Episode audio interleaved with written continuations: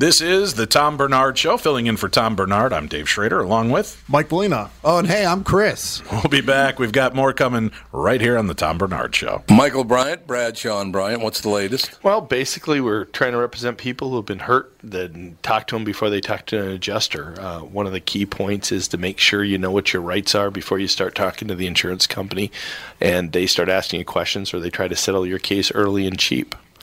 Well, what's interesting to me is, you know, a lot of people have fear of attorneys. It makes them very uncomfortable. They get nervous about it. What should I do?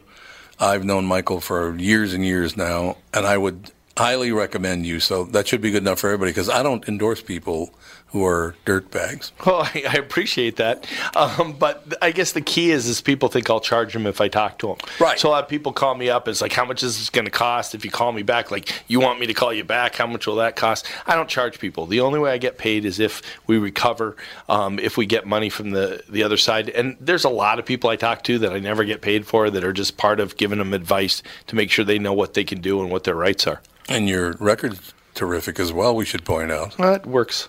It's been good. It's been good, ladies and It's gentlemen. been good. And how do they contact you? And uh, e- either through our website, which is minnesotapersonalinjury.com, minnesotapersonalinjury.com, or at 800-770-7008. Michael Bryant, Bradshaw, and Bryant. Due to the billions of marketing dollars spent by Walser Automotive on Tom Barnard podcast, you hopefully know that Walser sells cars. What you might not know is that they also have two full service collision repair centers in the Twin Cities. They're fully certified by all insurance carriers and can help you navigate all the paperwork if you ever have an accident. But wait, there's more. They've also been in the paintless dent repair business for nearly 30 years and can take those pesky dings out for just a fraction of what traditional bodywork costs. Broken windshield? Walser Collision is a fleet of full service mobile glass repair trucks as well. Walser are pros at body and glass repair, but don't take my word for it. They have an A plus rating from the Better Business Bureau and a nearly perfect 4.8 Google rating.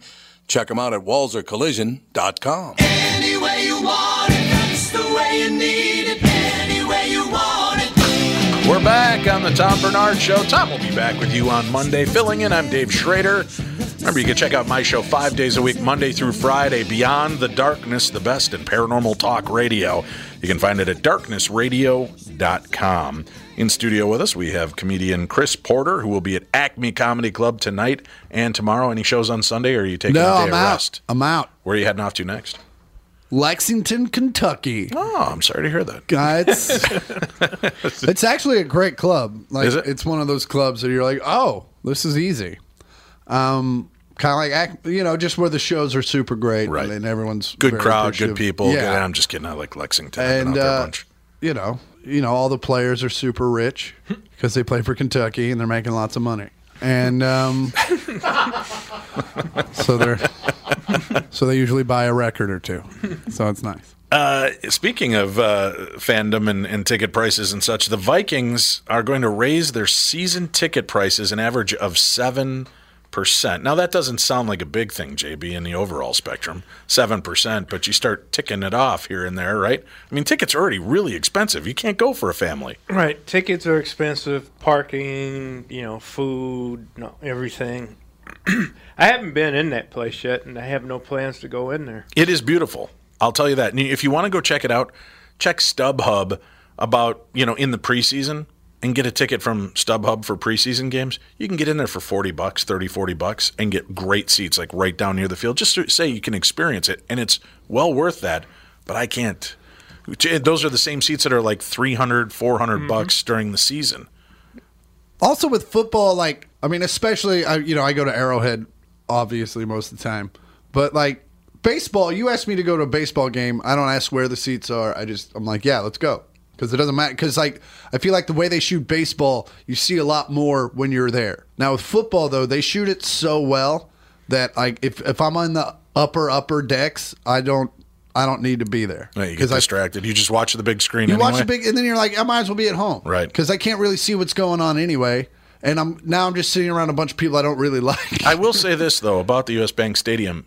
It's you feel like you're a part of the game no matter where you sit. Even the what you would consider the nosebleeds are really amazing seats. Oh, cool. You know, I still, even though I, I, I would go there and we had the low seats for the preseason game, I'm still watching the big screen because I'm an old guy, so I need to see what's going on better than on the field. But Yeah. but it's exciting. My kids love being right there in the thick of it and uh, feeling like they're a part of the game. But yeah, it it says after a 14 win season and playing host to the Super Bowl, the Vikings are sending a letter to season ticket holders announcing prices will increase at US Bank Stadium for the 2018 season. Shouldn't we win something bigger before we start Yeah, and- and tacking them? Yeah, Well, and that also that letter says because we made so much money last year, Yeah, let's just especially you know having the biggest game of the year and all the accoutrement, uh, we're going to go ahead and charge you more. Plus the fact that now we're paying more for tickets and the, the fees and all of that for a stadium that we're all taking the brunt for mm-hmm. anyway. Right. So they're just Yeah. making more money on top of more money, plus we're still paying for the stadium. Yeah. right. I don't get it. It's Well, time to revolt. Oh my God, I'm old. I'm Get your whining about torches. it. Well, that's like one year at the U. We had the worst season in Gopher basketball history. Right. Last year, we, we rebounded, made the tournament, this, that, and the other. And our response to that was to raise ticket prices. it's just like, Well, I love this next line from the trib, right? It'll mark the first time the Vikings increase season ticket prices at US Bank Stadium. Well, haven't they only been there two years? yeah. I hate it when they do that. Like ESPN does that too. They're like, they haven't done that since 2012. You're like, that's five years ago. Yeah, that's Right. just say five. They haven't done Yeah. it in five years. Why do you have to make it sound grand, more grandiose than it is? The biggest increases, likely for the best seats in the lower lower bowl, can be about uh, ten percent for the boot. Uh, pay hikes for next season will be as low as four percent, depending on seat location. The team set its original prices at U.S. Bank Stadium four years ago at $500 to four thousand dollars per ten game package after personal seat license cost. Oh, and you have to buy a license? Yes. Mm-hmm. Yeah, because our tax money buying the stadium wasn't quite enough for us in Minnesota. That you heard about Minnesota nice? Yeah. Yeah. Not so much in the boardroom. Oh, we are. We're so we're too nice. What what is it going to take to keep our team? Well, you remember the governor who signed the, the bill for the money when it was time to get things going said, Well, I didn't know that was in there. Then why did you sign it? Yeah, someone should have said, mentioned something. Yeah, I've tried that a few times on contracts too. Yeah, I know. didn't know I No, was signing fine. this in perpetuity. I thought you meant in perpetuity as long as I'm doing this. I didn't know you meant forever. Ever. I thought perpetuity meant as long as I wanted to. Yeah, right. Three quarters of season tickets are expected to increase at ten dollars per game or less, so hundred dollars per season or less, according to Viking spokesman. I like how they're downplaying it. Just the fact is, it's going up. Right. The Vikings have had no problem filling its new home after setting a franchise record in attendance during the inaugural 2016 season with 534,289 people and coming close to that this past season with 5,333,769 seats. Do you remember a time when Pillsbury Had used to to have to buy buy tickets. the seats Yep. so that they could air it on TV? Really? So, so it wasn't blacked out? Right. Well, it was Pillsbury and who else? General Mills, right? Yep. So those were the two that would come in and they'd buy the remaining 10,000 seats. So that people could watch again. Right, because yeah, what was the level? We had to sell eighty percent or eighty five percent before they'd air it. No, I think it was higher than that. I think it Was it? I thought it had to be a 90 to sellout. 95. Yeah. Oh, it had to be a sellout. Yeah. No, I thought it was. Yeah, I thought it. Well, maybe it was. I thought it was right in the eighty to eighty five round, but maybe not. That's crazy. But that cha- they changed that, right? Yeah, they dropped that rule. Yeah. Yeah. Yeah, well, they had to because you know major organizations were already sponsoring enough, and then Right. you're asking them to dip in and you know get the show on TV, and they weren't even getting really any play. It wasn't like they got something for TV, right? No, I mean back then TV ratings were like, yeah, See, what they should have said is, "We'll buy those ten thousand seats, and we'll give those seats away, but everybody has to come dressed as the Pillsbury Doughboy." Yeah. or you have to you have to bring in like a can of something, a Right. Pillsbury can. Yeah, to give to it. charity. yeah, that wasn't the case. Well, that's what the, uh, those companies did, though. They gave the tickets to less uh, less unfortunate right, people. and that was good. Right. Right. But yeah, that was uh, that's crazy. The, the prices are just so absurd. But it's happening with concerts. Mike, you were telling me the other day, what was the concert you took your mom to, and you got the backstage meet and greet? It was, Billy, uh, Billy Joel and Elton John. Billy Joel and Elton John. And, BJJ. yeah, and that you, you look at the cost on these uh, current shows. I think comedy is like the only thing that's still affordable to really go out and have a good time. See how I segued into that for you, Chris?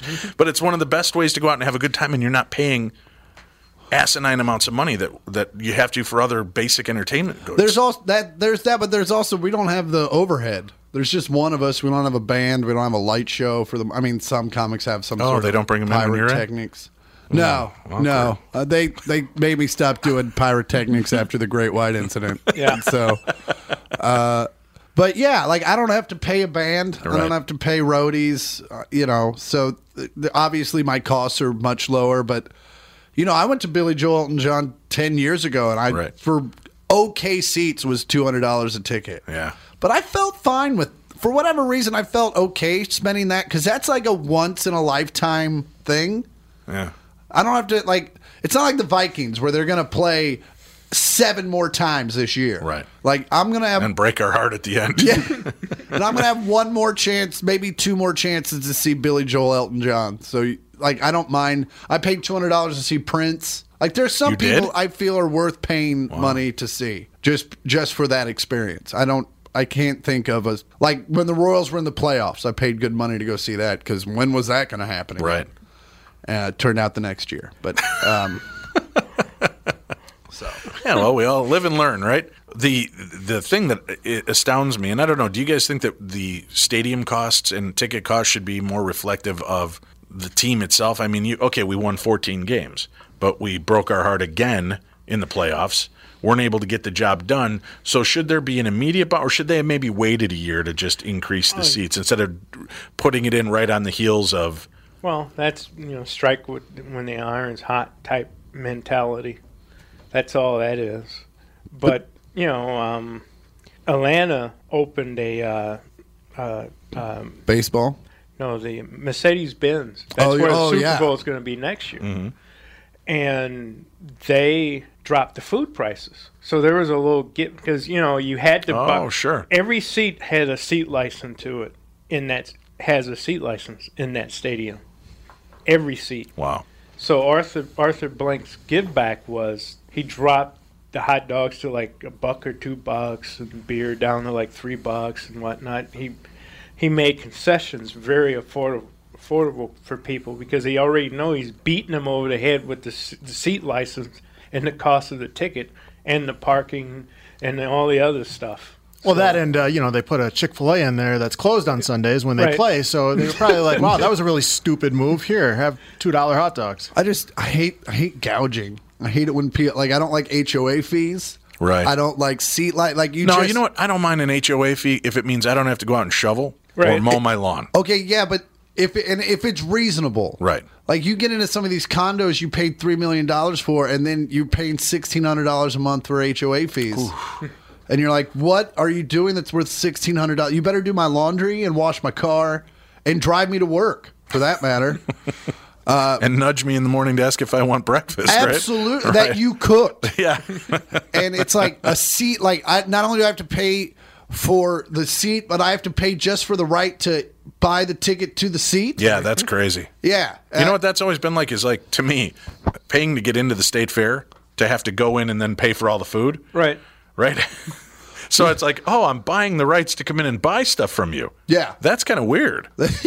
that's double double indemnity somehow, Or you it? pay admission and then you have to buy tickets for the rides. yeah. Well, like- that's what Disney used to be. Remember, you'd have to pay admission in, and then you'd have to pay for tickets. This was an E ticket. This was a C ticket, and then you'd have to dole them out, and you'd have to figure out which rides were worth it. I don't know how much I I don't know how far we are from going back to that. Really? They keep hike like they just hiked prices again. Now they're doing uh the price of the ticket depends on when you go. Oh, really? Yeah. You know what's really weird though? It's not like they're doing it because attendance is dropping either. No. It's not like they're like, well, we need to kind of kick it up because we're getting three quarters of the people we used to, so we need to make up that quarter we're losing. No. They're getting record numbers at the higher rate. And I think that's kind of what I think that's it's kind of a deterrent. It's like, hey, Yeah. we've got too many people here. Let's hike up the prices. Maybe not as people co- many people will come. Well, that's the big problem with with the Disney uh, Corporation program. I've had people that have just gone in the last year. They're like, "Yeah, I spent uh, close to 150 per person to get in. We rode five rides Yeah. because the lines were so absurdly long." So I mean, so what do you do there? I mean, but I think my daughter just went out there too with her uh, with my grandson, and I think that was their issue too. I don't think they got on many rides. But see, I get so I understand the business plan behind that. Charge a little more. Not as many people show up. The people that do show up have a better time. But with the Vikings or any sports team where there's a finite number of seats, Right.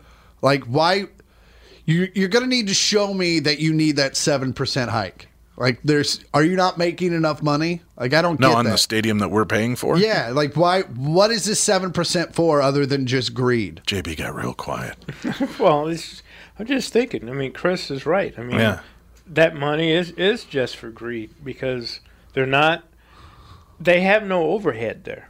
The Vikings don't have any overhead. No. And And, then they're charging Well, I'm sure they have, to, they have to pay to rent the stadium. That's not their stadium. I'm no, sure they have to pay their to stadium, right? It's basically their stadium. Yeah. They don't pay rent. That's why they got out of the Metrodome was they were paying rent for the stadium, but now they own the stadium and then they own like anything that comes through the mud fests and The the, city doesn't own the stadium. The actual Vikings own the stadium. the the, the isn't it the NFL administration with this? I don't know, Mike. Do you know how that breaks down?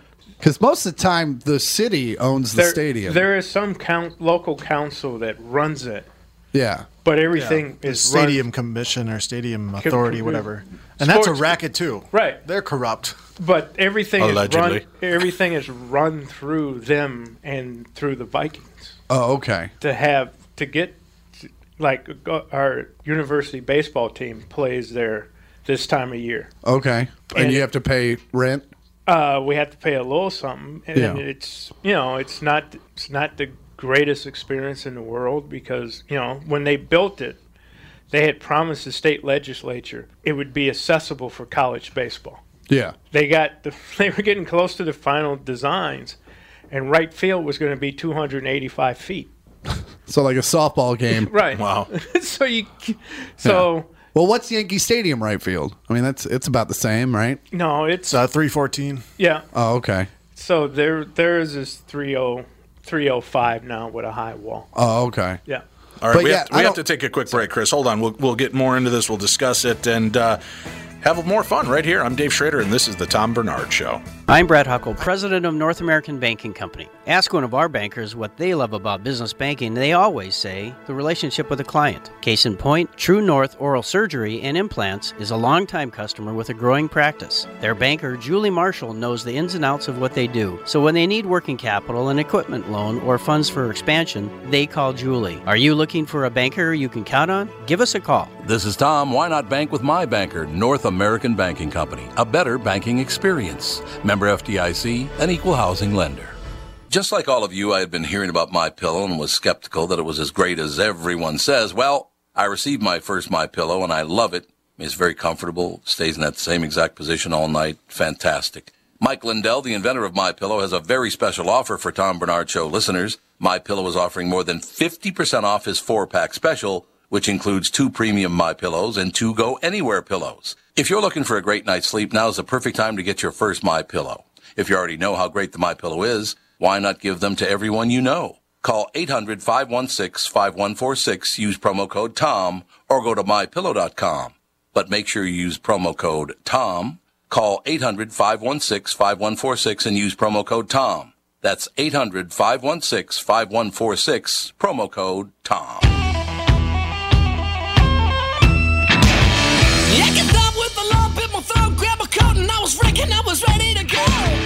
This is the Tom Barnard Show. I'm Dave Schrader.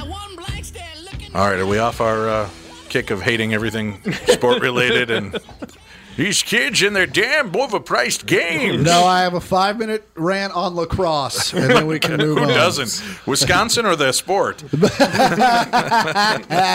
Well, I'm going to start with one and segue into the other. boy.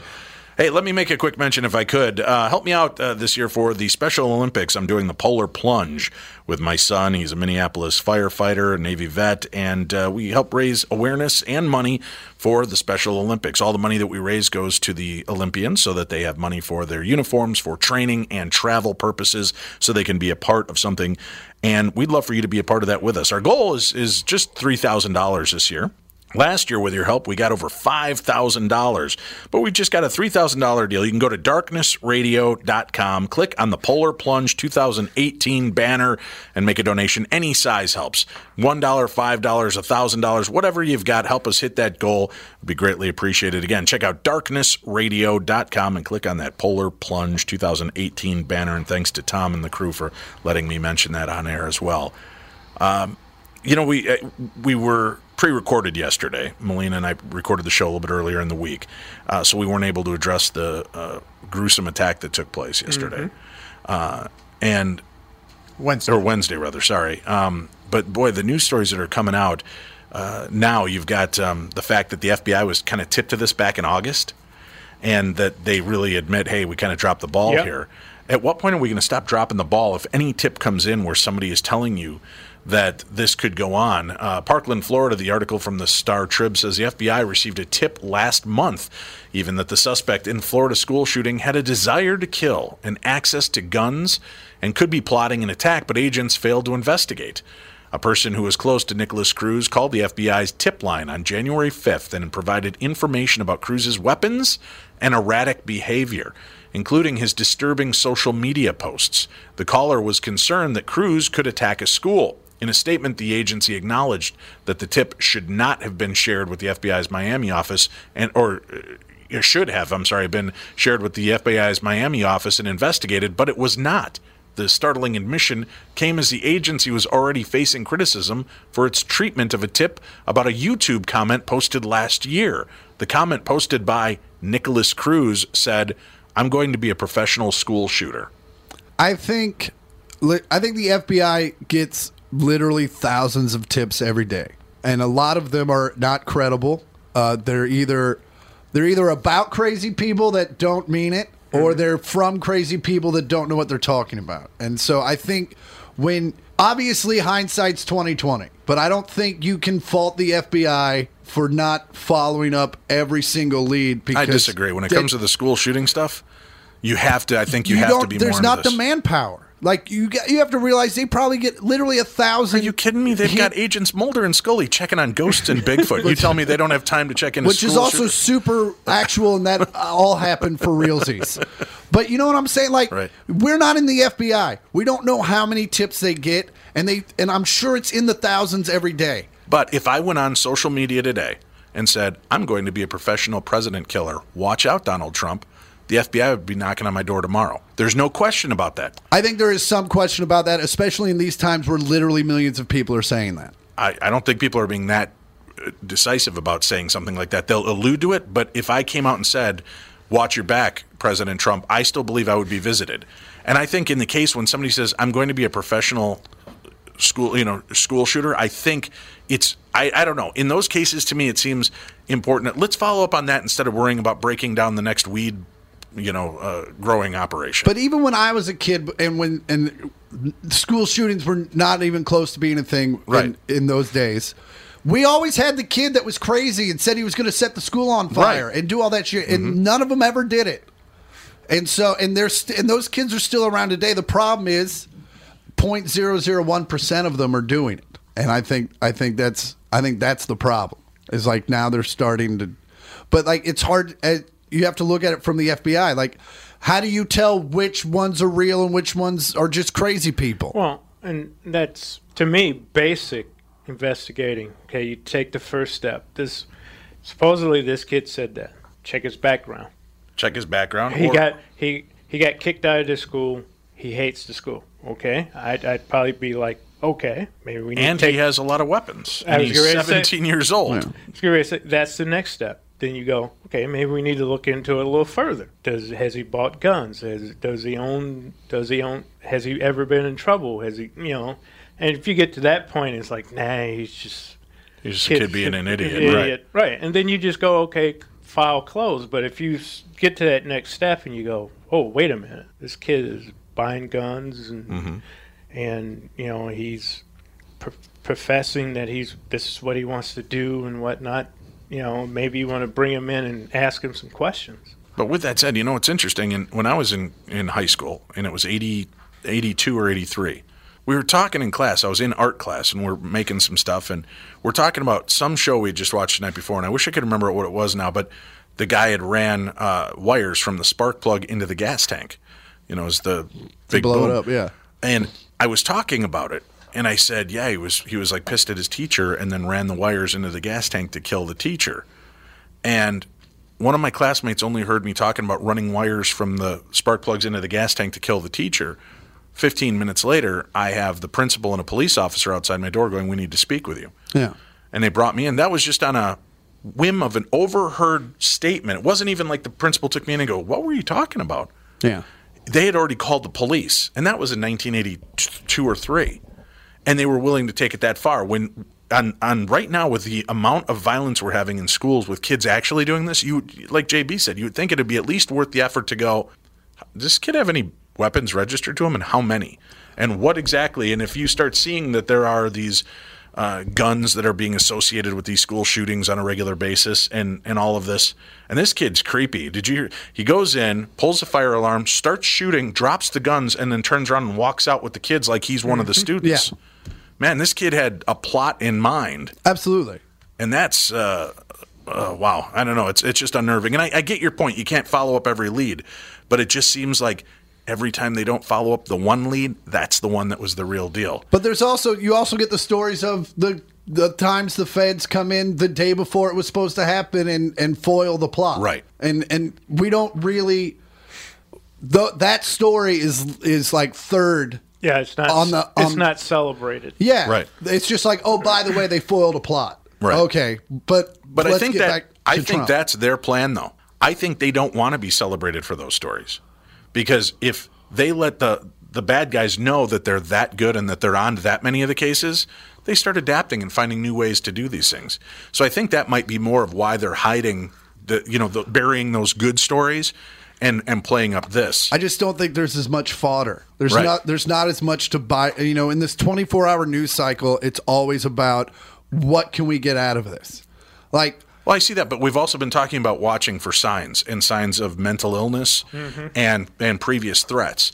Two th- previous threats from this kid within the last, you know, from August to January to now, and it it came through to me. And even, the, I mean, it's got to be something when even the FBI says we messed up here. Yeah.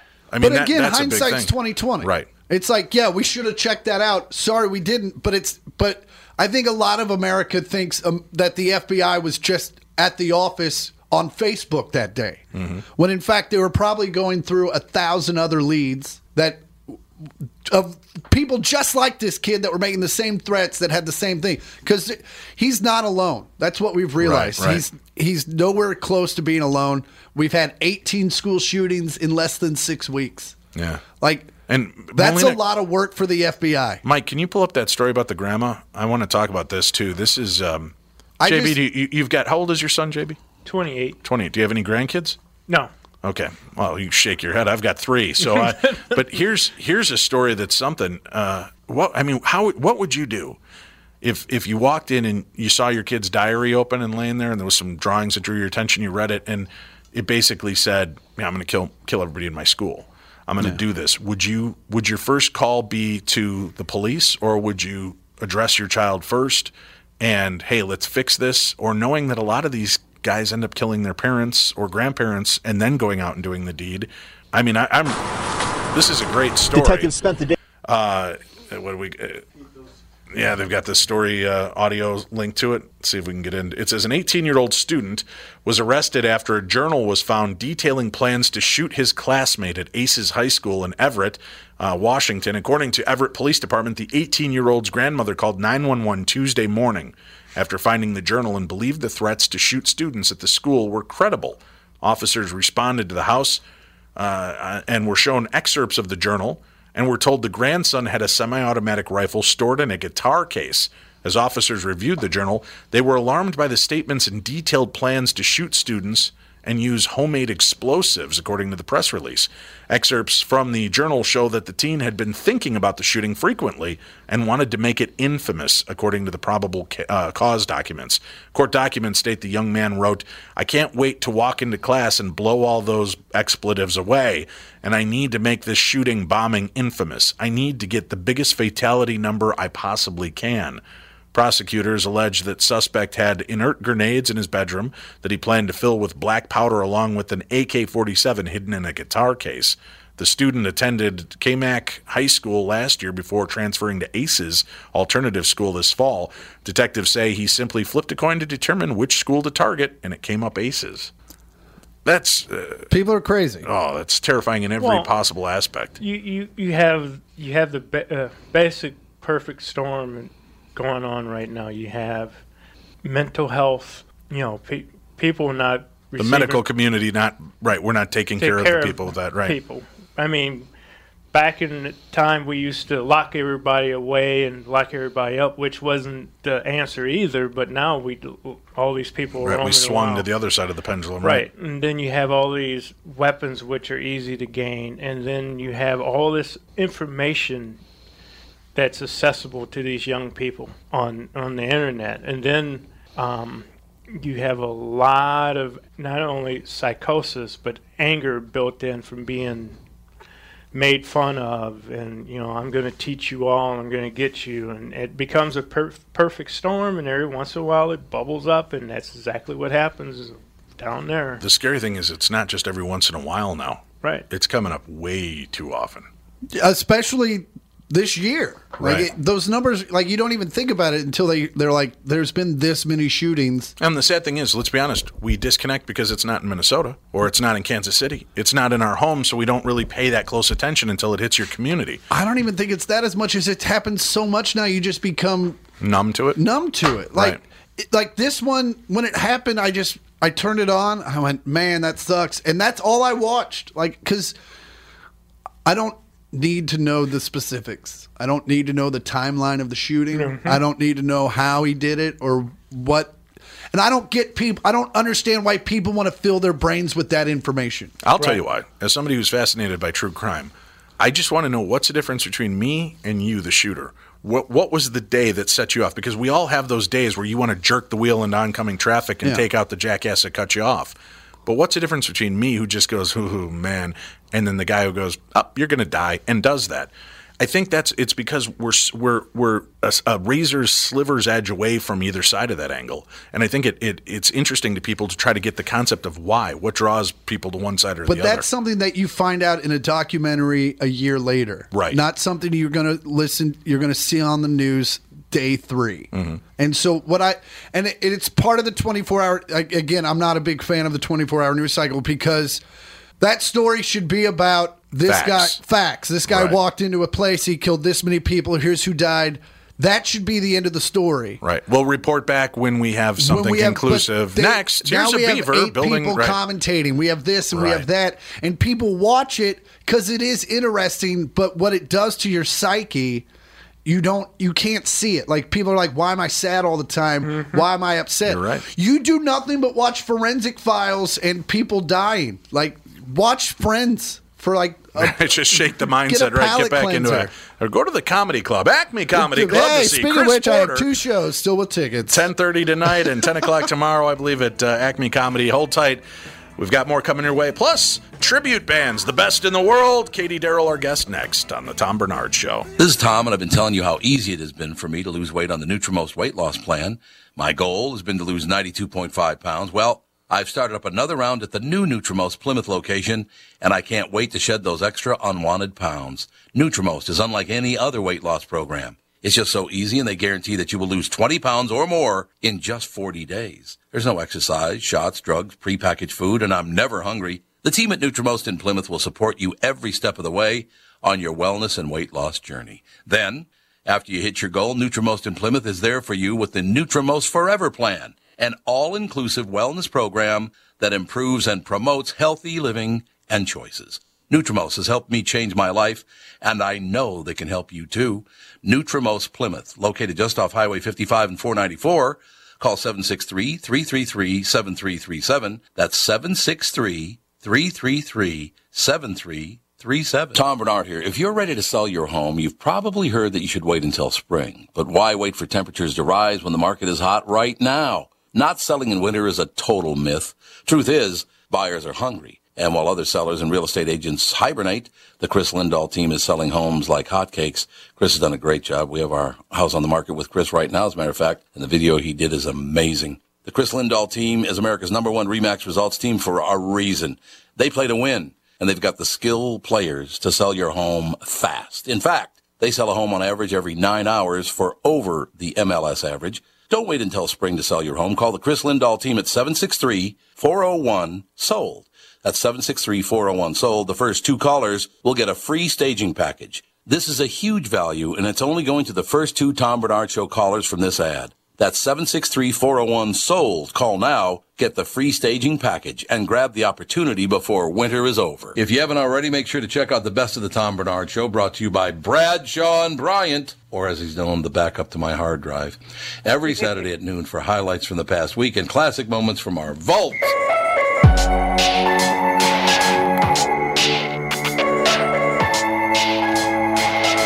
This is the Tom Barnard Show. Tom will be back with you on Monday. We're wrapping up our third hour. In a little bit, we'll be talking with Katie Daryl about the top 10 tribute bands ever. We'll discuss that in a few minutes. In studio with us, comedian Chris Porter. Hello. Chris has got uh, two shows left that have tickets available. The late shows tonight and tomorrow at Acme Comedy Club, one of the best comedy clubs in the Twin Cities, easily. In the country. Or Twin Cities, that's fine. I'm just Okay, I'm just saying. No, it is. It's a great, uh, great time out, and it is good. You were talking deep and dark in the last segment, but it is good. Get out and start filling the mind with fun again. Yeah. Remember all the good stuff, and, and get out and have a little bit of fun. What's What's your favorite part about stand up comedy?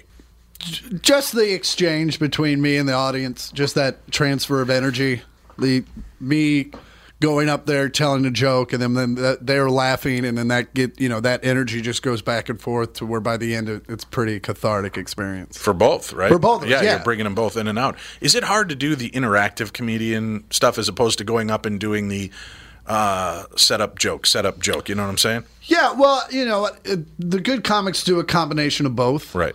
Uh, it it definitely helps the live experience. So, uh, I mean, yeah, both are. I mean, both can be very easy and both can be very difficult depending on the audience. Like Right. some audiences are like, "Talk to us. We want you to tell talk to us," and other audiences are like, "Don't even think I'm here. Right.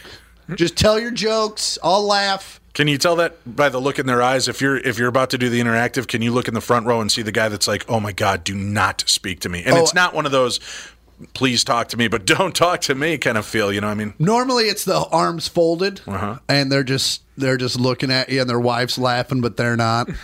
it's usually that that guy. Do you focus on then trying to make that guy your your bitch for the rest of that show and just make him laugh? sometimes every once in a while depending on my mood i'll just mention it at the end of the show i'll just be like hey man very much respect everyone else here has been laughing their entire the entire time you have not laughed once i have nothing you know way to hold on to it Right. and and usually that's the one time they laugh Right. is they're like ah you got me he's off me Yeah. Is it uh, so? Kind of just that nice exchange and getting out there. You've seen a lot. You've done this for quite a while. Is it? Do you ever go out into a club and, and watch some comedian work the room, and it just bombs, and you're like, man, I was. I'm, it's not the same jokes, but it's the same tempo and meter I do. But then you get out and it's a totally different experience, even though you just watched one comedian tank. yeah Or maybe even the flip side, you go out and do something, and you're like, man, I thought that was Fireball, and the next guy comes out and does a very similar kind of setup, and he's killing. no very rare i mean there's definitely i mean there's a lot of angry white dudes on the scene so i'm, I'm not i'm not uh, you know unique by any stretch so yeah I, I definitely see comics that were of the same vein and yeah i definitely see them eat it but i've been doing it long enough to where i can i usually know why. Very rarely am i like why isn't this working? Mm-hmm. Most of the time i'm like here's why this isn't working. So yeah i rarely have any fear and nor do i let other comics kind of judge my tone going up there. Because i've had a lot of comics come up to me and be like oh that crowd's rough. And then i go and have a great time. And and vice versa i've had comics come up and be like they're great and then i walk on stage and just eat it for 40 minutes so Ooh, what is that like? Just in those rare moments, and I know that doesn't happen to you often, Uh, but yeah, I'm just wondering, Chris, on the it's confusing because you're just, you're like this isn't most of the time you're like this isn't the first time I've said this stuff, right. so I know where the laugh should go, and so it's kind of like it's is it on you or is it me? And so normally it's just very confusing where I'm like, what's happening? It's like when your car is running weird and you can't figure out why. And then like all of a sudden it runs well for a split second. You're like, oh, okay, we're back on. And then it goes right back to puttering. Like it's it's that exact same feeling, just like that helplessness. Like I don't know what's happening. Do you do you ever double back if you if you hit something that was really tearing it up, and then all of a sudden the bottom drops out? Do you go and do you go right back to what was killing them to kind of reinvigorate the room and then try something new? Yeah, I mean, yeah, definitely. Like I was like, okay, they like Jack that joke, or they don't like that one. Yeah, then I'll definitely you know, I'm I'm there to put on a show. Like the days of me being an artist are long gone. where I'm like, this is what I do. no, I'm very much like, please like me. So, uh, but you're right. It, it doesn't happen very often, and and normally when it does happen, it's you know just the setup. You know, the the show is like poorly constructed. You mm-hmm. know, it's like me behind a podium at a residence inn or something. Oh, right. It's, a it's conference more, room. Right. It's more that setting. I felt so bad. I was at a conference a few years ago, and they had a comedian perform during dinner. Not like before dinner, not right after dinner when everybody's just kind of sipping a cup of coffee. People are trying to chat at dinner. Yeah. They're trying to do, and this poor comedian's up there, and it's got to be like 90% not paying attention. And then his buddies in the first two tables are like, Yeah. Right? Right, you guys? right. Oh, Isn't that was funny? that was brutal. I oh, I, your heart goes out to, I've to done that gig. like that. I've oh, done really? a bunch of the. I, I, I remember uh, they asked me to host a golf tournament, and I I just wanted to play free golf. So Sure. I, I went and played the golf, and afterwards I'm doing the, you know, I'm trying to be my normal funny self, and I'm just making little asides, and all my buddies were dying. They thought it was the funniest stuff ever, and no one else in the audience. They, first off, they could have cared less. They were Right. again, it was during dinner, but yeah, there's definitely those shows where you're like, who? The worst is like you'll do these corporate events. In four seconds before you go on stage, they'll do a moment of silence for all the people they lost the night, Right. the year before, and then they're like, give it up for this guy now. What? I did a show with Rowdy Roddy Piper, rest his soul. Sure. And it uh, right before I went on stage, a police officer gave Rowdy Roddy Piper his Medal of Honor. He goes, "I won this because you taught me to be courageous." And he gives it to Rowdy Roddy Piper with tears in his eyes. Rowdy Roddy Piper goes, I don't know what to say. Here's Chris Porter. And I walked on stage and I lost my mind. I go, Are you kidding me? Are you effing kidding me? that guy's a hero. And now I got to come up here and tell you about how I can't get laid. Like, are you kidding me? Reality check. One time I had to do a show. I showed up to a show in Indiana. There's a Wheel of Fortune on the stage. I walk up to the manager. I go, What's up with the Wheel of Fortune? He goes, Everyone here is in a radio contest to win tickets to the Super Bowl. And right before you go on stage, they're going to draw the winner. And I go, What?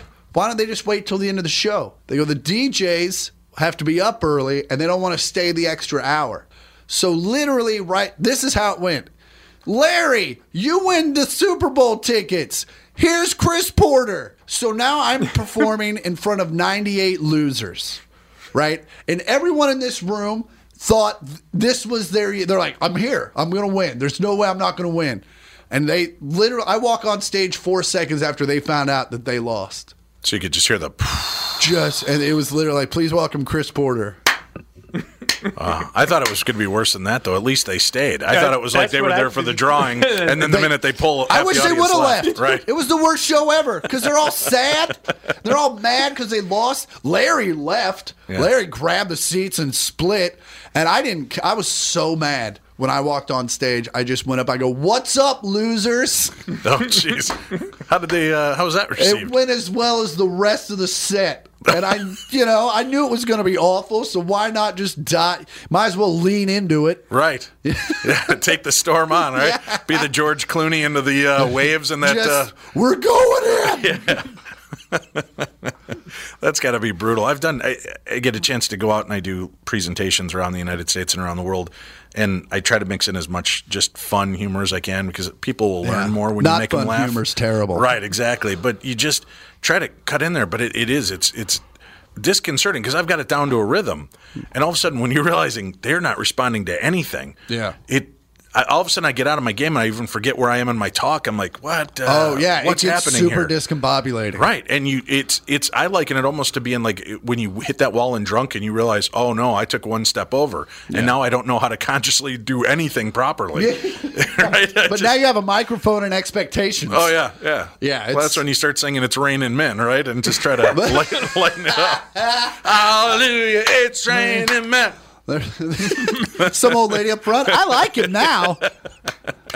That's what it takes. I know the audience. Yeah, that's I give you guys a lot of credit. I've always wanted to try stand-up comedy until I go in. I actually took a stand-up comedy course through a, a group that was here. Okay. And I had more fun writing the comedy than I did performing it because to me it would be I'd say it and these guys would laugh and they're like, "That's great," and I'm like, "Well, you can do it." Yeah. And they're like, "Really?" And they're like, "Will you shake it up?" And I'm like, "No, No. you really should do this one." And they'd go up and kill with it, and they're like, "Dave, it's good. Go on up." And I'm like, "No, Nah. no, oh no, I can't.